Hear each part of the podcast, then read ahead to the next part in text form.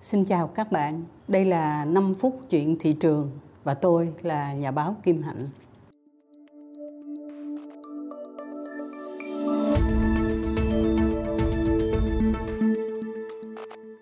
Chào các bạn, câu chuyện của chúng ta hôm nay là về những người giàu ăn thực phẩm hữu cơ như thế nào.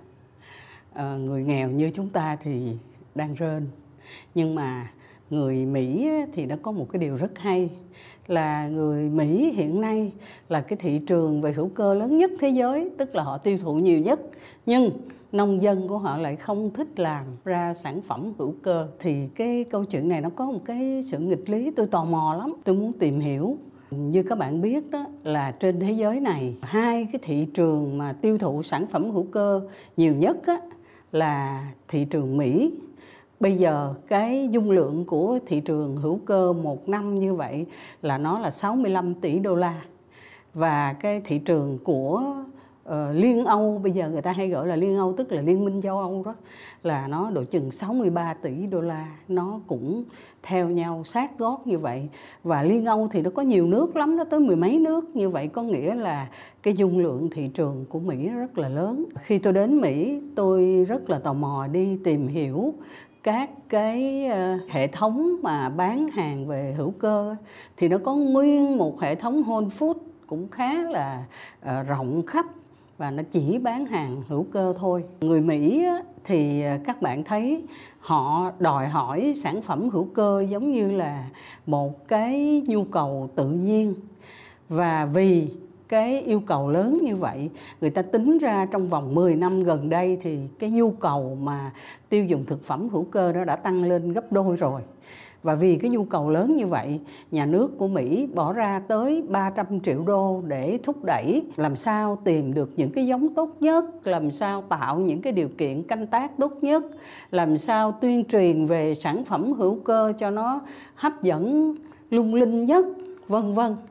Và với cái số tiền 300 triệu đồng đó thì cho tới bây giờ những người nông dân của Mỹ họ cũng không thích à, làm nông nghiệp hữu cơ. Vì vậy cho nên là các bạn có thấy là họ không thích làm thì đó nó là cơ hội thị trường của mình.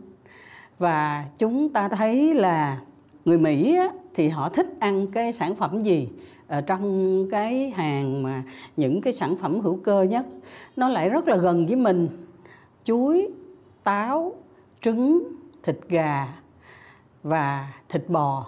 Thì trong đó đó là chuối hiện nay á, là các bạn biết là chúng ta đang trồng rất là nhiều và đang xuất rất là tốt. Và như vậy à, chúng ta vẫn thấy rằng hai cái điểm đến của thị trường hữu cơ là Hoa Kỳ và châu Âu là những cái sản phẩm hữu cơ của Việt Nam vẫn rất là có cơ hội để đi tới những cái nơi đó.